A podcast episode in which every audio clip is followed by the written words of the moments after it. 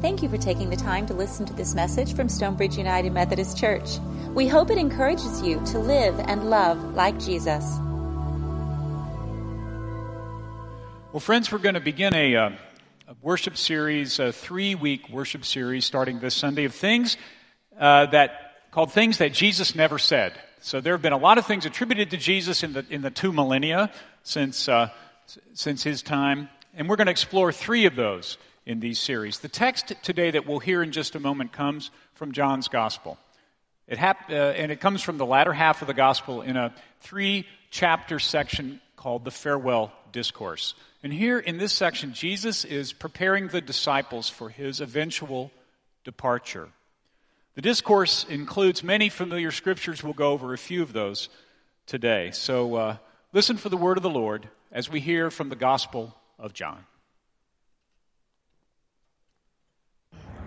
Hello, my name is Lee, this is Nick, and this is Jacob, and today I will be reading John 16, 20 through 22 and 23. Very truly I tell you, you will weep and mourn while the world rejoices. You will grieve, but your grief will turn to joy. A woman giving birth to a child has pain because her time has come, but when her baby is born, she forgets the anguish because of her joy that that child is brought into this world. So with you, now is your time of grief, but you will see me again, and you will rejoice, and no one will take that away from you. I have told you these things so that in me you will have peace. In this world you will have trouble, but take heart, I have overcome the world. This is the word of the Lord. Thanks, Thanks. be to God. Thanks be to God. All right. Thank you. Thank you, Lee and Nick and Jacob, for, uh, for reading the scripture today. Will you pray with me? Gracious God, open our hearts and minds to your word for us this day. In Jesus' name, amen. So the this week, the title of the sermon is Jesus Never Said You Won't Have Bad Days. And if you take a close look at that chap at that passage from John, you can see that that's that's fair, fairly obvious. Jesus said there would be suffering. So not only will we not have bad days, we'll have terrible days. Weeping and mourning. $5 gas. Although, as I'm on my trip today from, from, uh, from Denton, I noticed I could get it for like, I'm not going to, it's sort of, sort of like your favorite fishing hole. You know, never tell people, so, because they might run out. So I, but I saw a gas station for 459 So I'm going to be stopping there on my way home. So worse than $5 gas, worse than when the Cowboys go 8 and 8 again. Thank you back there for that. Worse than seeing those orange construction barrels on your morning commute. We just got back from a trip out west, and they are working on every road in America, I will, I will tell you.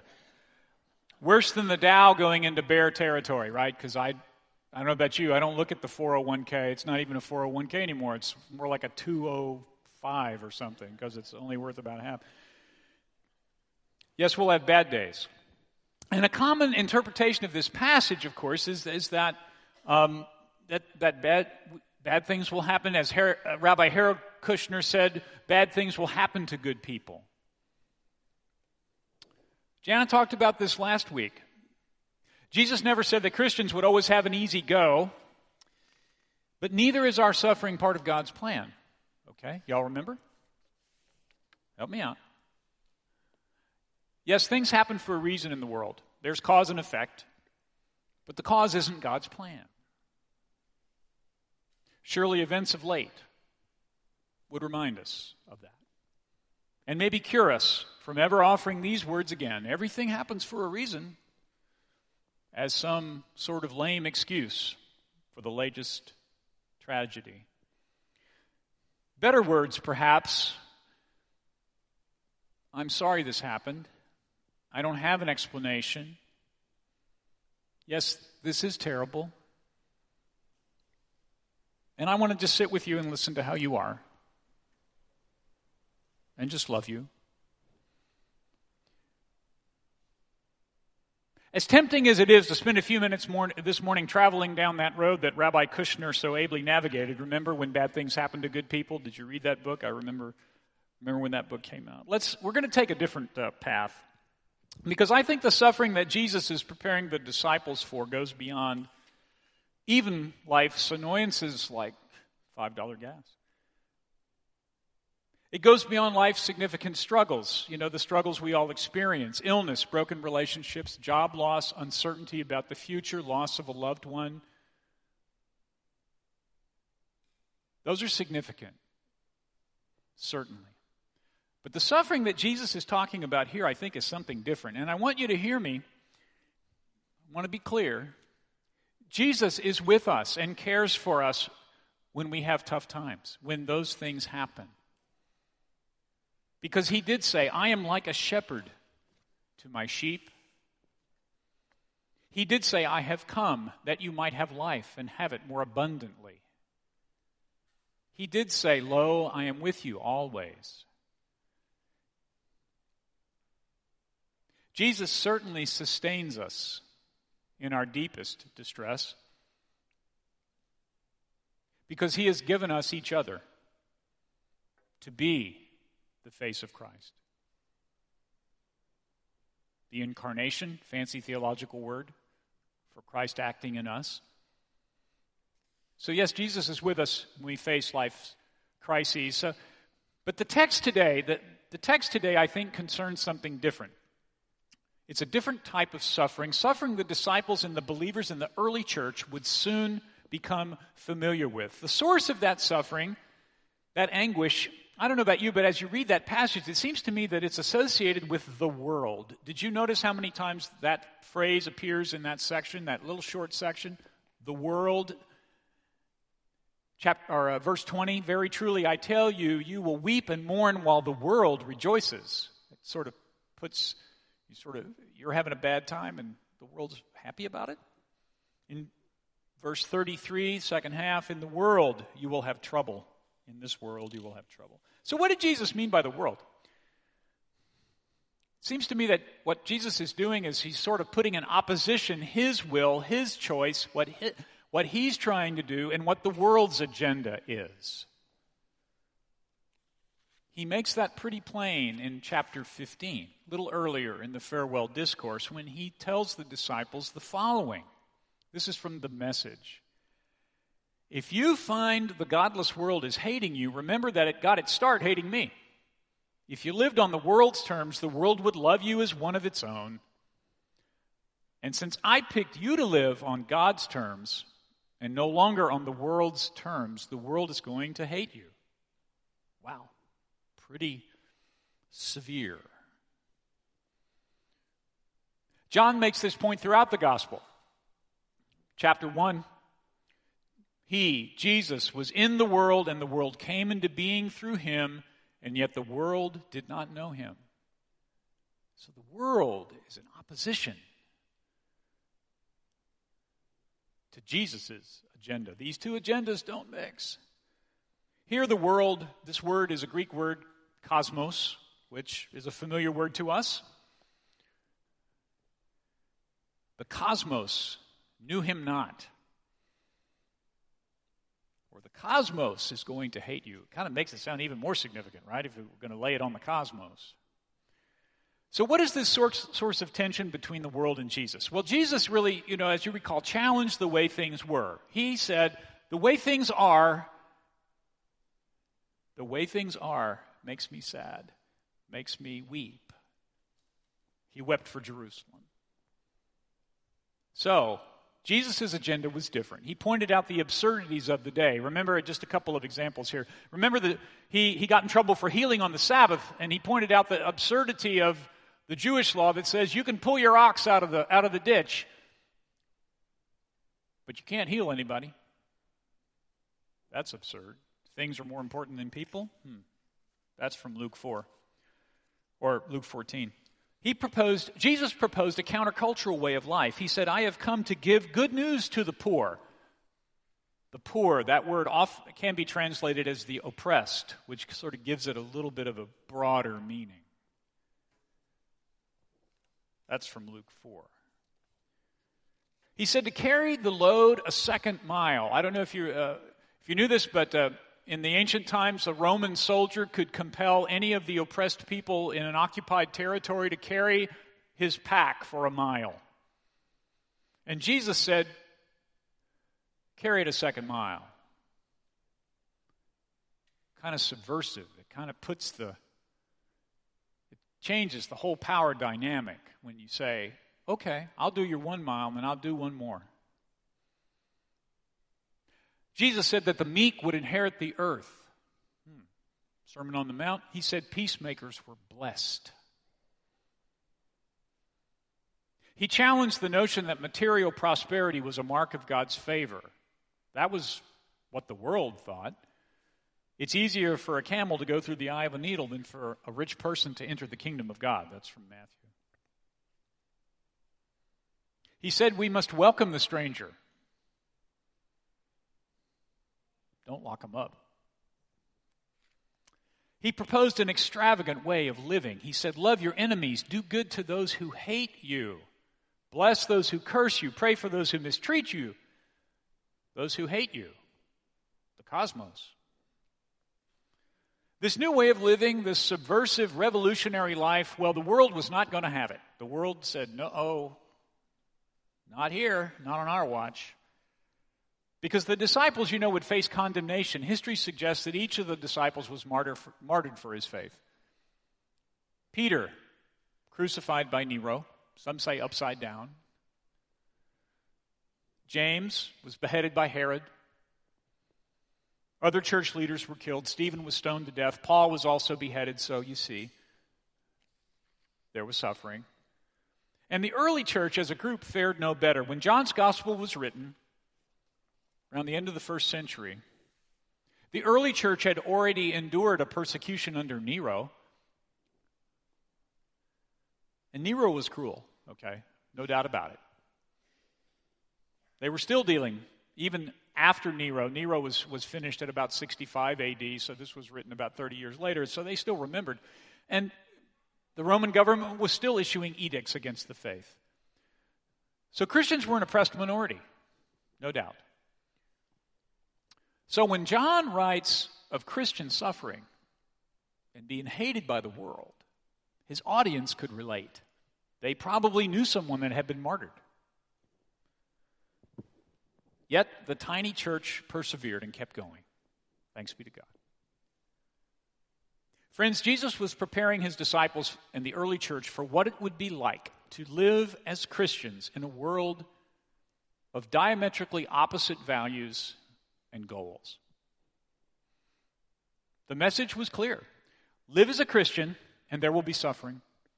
Jesus never said because living as a Christian, living, as, living a Christ centered life, living as Paul said, living in Christ, puts us in opposition to the world. And the world doesn't take that very well. So that's all well and good, preacher. Now, what about today? What's the message for us in the 21st century? What, how much suffering is actually going on among us Christians? Well, there certainly are Christian martyrs still in the world. According to the International Society for Human Rights, Christians are estimated to make up 80% of those who are persecuted for their religion worldwide. But I got to thinking, what about my life? What have I risked? How much have I suffered lately? What about U.S. Christians? And I'm not talking about things like saying happy holidays instead of Merry Christmas. I'm not talking about stuff like that. What about suffering? What about Christians in North Texas? What about Christians in Collin County? What about Christians in McKinney? What about Christians in Stonebridge, United Methodist Church? What have we risked lately? You know, in addition to today being Father's Day, it's also Juneteenth. It commemorates the day in 1865 when General Order Number 3 was issued by a general in the Union Army, and it announced freedom for enslaved people in Texas. Never mind that the Emancipation Proclamation had happened two years before, but this was the announcement that practically freed the slaves in Texas which was the last state in the Confederacy with institutional slavery. Go figure.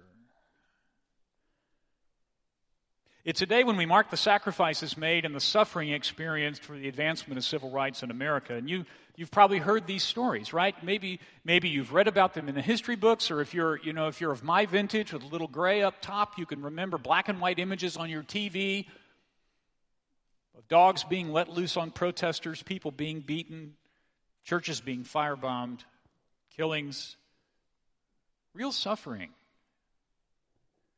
Or maybe you saw the movie Selma. Remember the movie Selma? And you remember the scene where the crowd is trying to cross the Edmund Pettus Bridge, and they're repelled by a small army of Alabama police using nightsticks and clubs and fists and rifle butts and probably the business end of an army boot to beat peaceful protesters who were marching for civil rights, the right to vote. They advocated for change. They said, Cosmos, we're not going to settle for how this is. And there was suffering that day, a day called Bloody Sunday. John Lewis, the late congressman from Georgia, was on that bridge, and he had a phrase for acting to make positive change in a way that perhaps the world might not well fully embrace. And he called it getting into good trouble. Good trouble. He said, Never ever be afraid to make some noise and get in good trouble, necessary trouble. Now, John Lewis was talking about civil rights, but what if Christians decided to get into a little good trouble? What if United Methodists decided that they would get into a little good trouble, resisting evil and injustice and oppression in whatever forms they present themselves?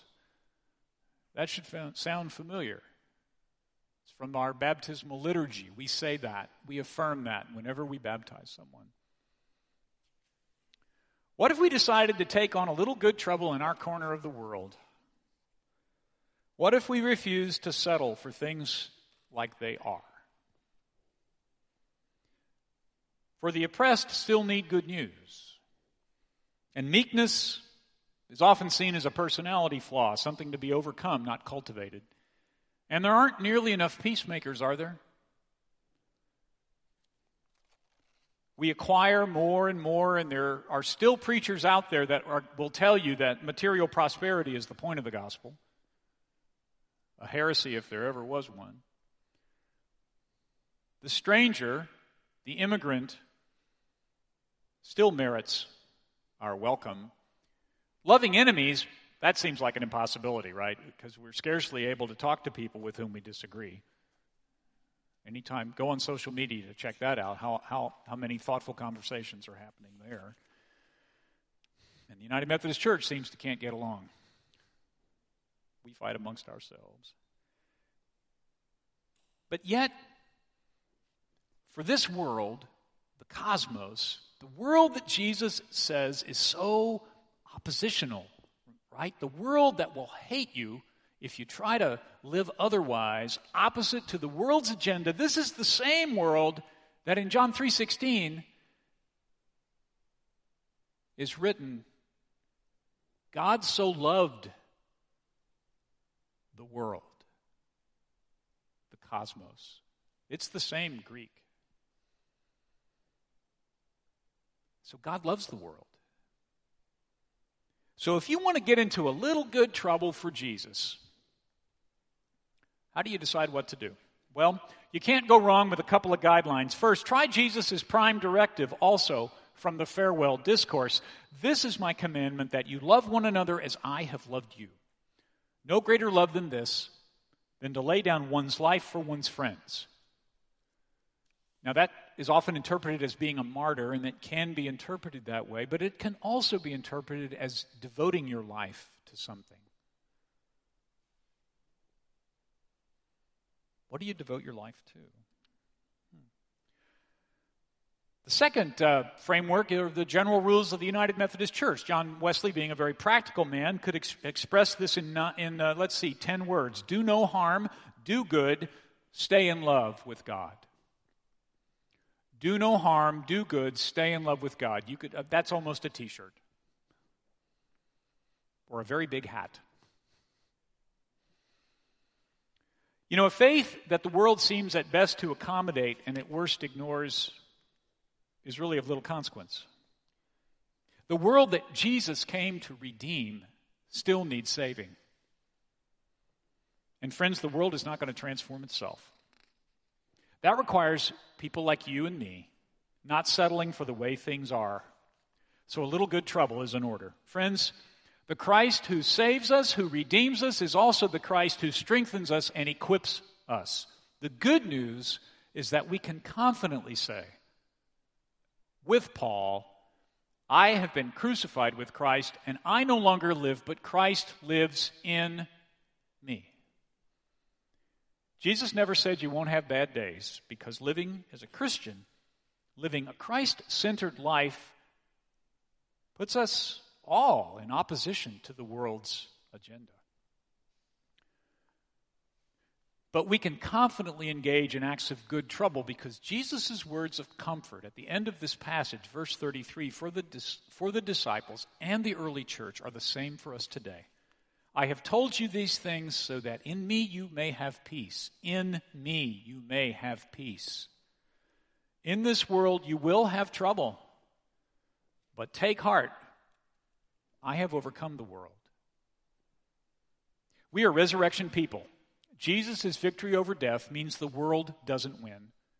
Evil, injustice, and oppression do not have the last word, but they won't go away quietly. And they won't go away soon if we're too timid, too comfortable, too satisfying, too satisfied, too accommodating. Jesus said, In this world you will have trouble. So trouble is a certainty. So this week and beyond, why don't we make our faith consequential? If there's going to be trouble, let's make it some good trouble in the name of Christ. Let it be so. Thank you for listening to this message from Stonebridge United Methodist Church. You are invited to worship with us every Sunday morning at 10 a.m. For more information, visit our website, mysumc.org. Have a blessed day.